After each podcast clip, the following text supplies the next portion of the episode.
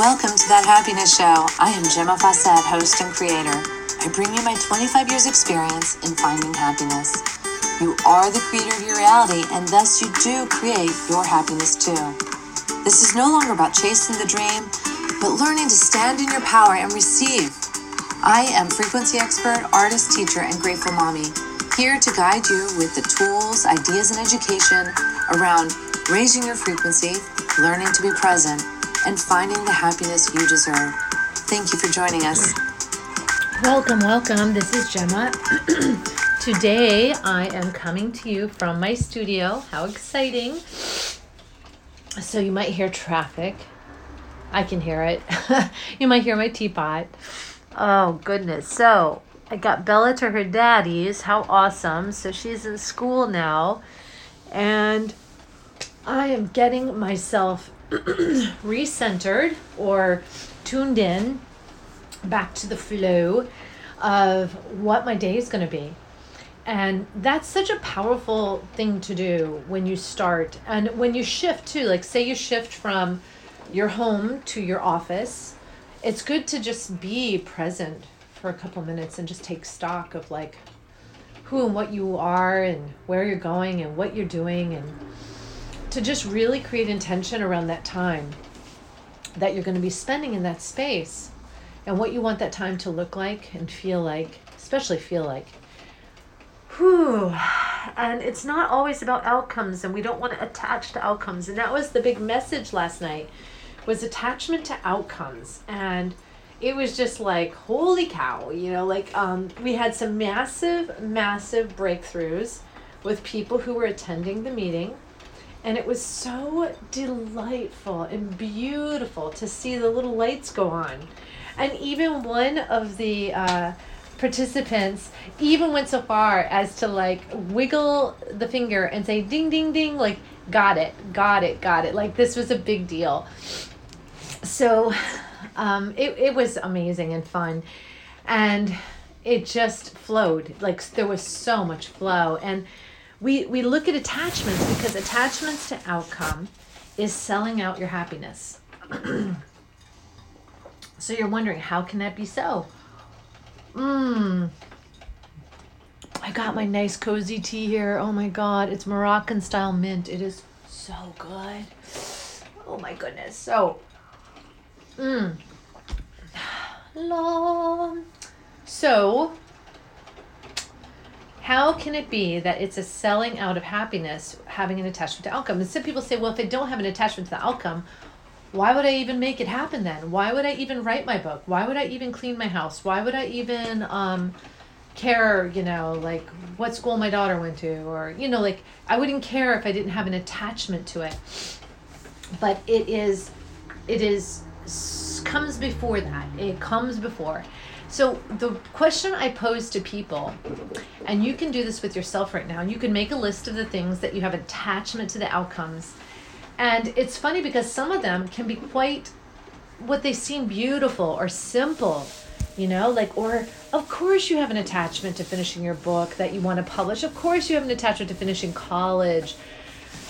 So let me tell you what happens with the attachments. If all we did was we come back to our bodies and we say, how does it feel to think I have to finish college? How does it feel to think I have to finish this book? How does it feel to think my daughter has to go to this school? And immediately, if you ask the question with your attachment, how does it feel to blah, blah, blah? I want you to just feel into that space. And you're going to find some answers that are really, truly the essence of what you are creating by having the attachment.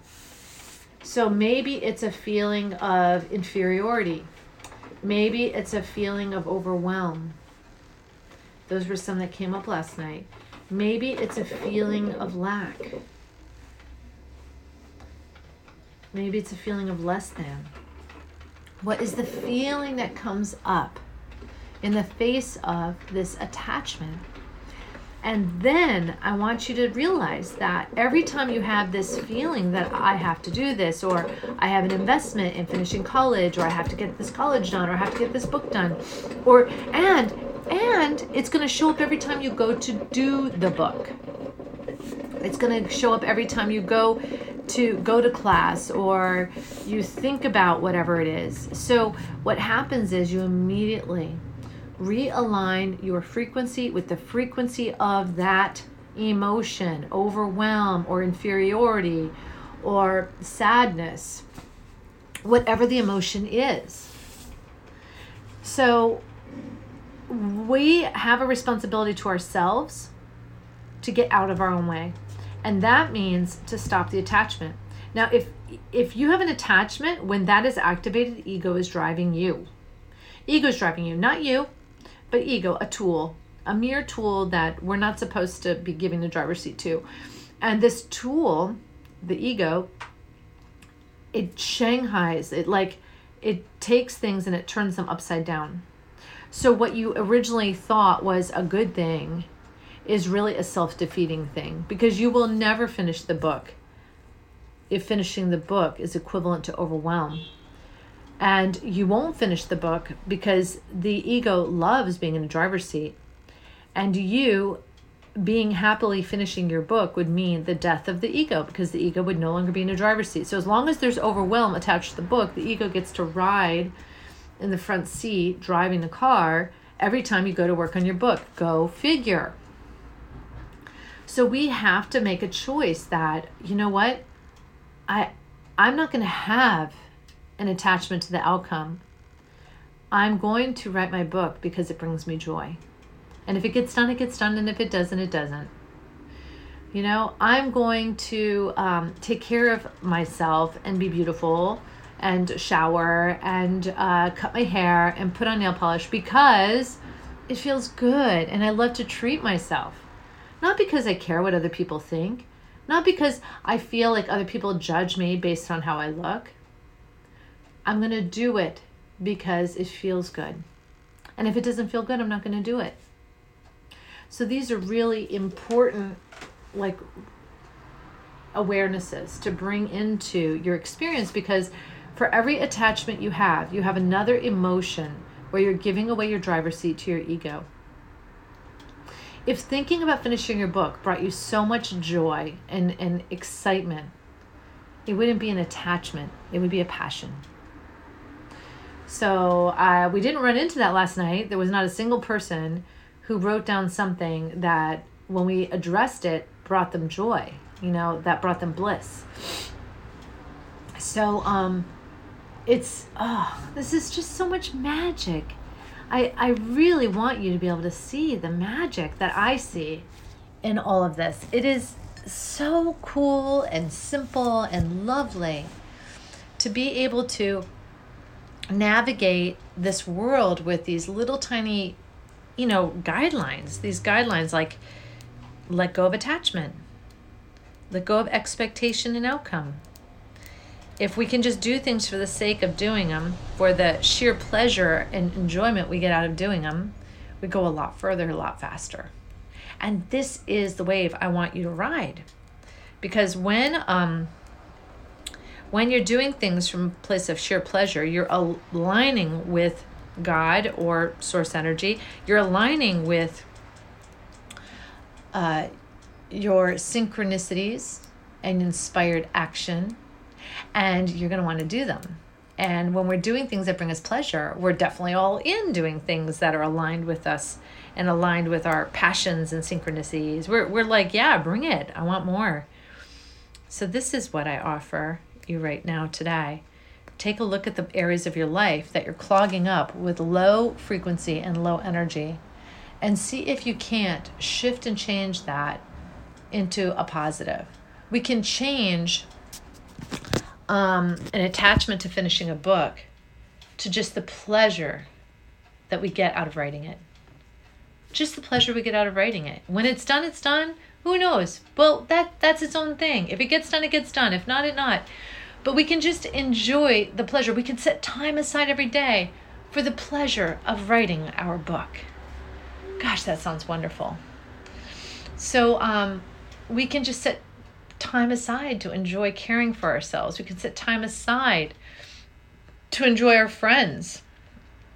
We can set time aside to enjoy good food and taking care of our bodies through eating good food. These are just effortless things. But when we have an attachment that I have to lose 10 pounds, how do we enjoy what we eat then? We're worried about every little calorie, every little fat molecule, every sweet. It's time to let go.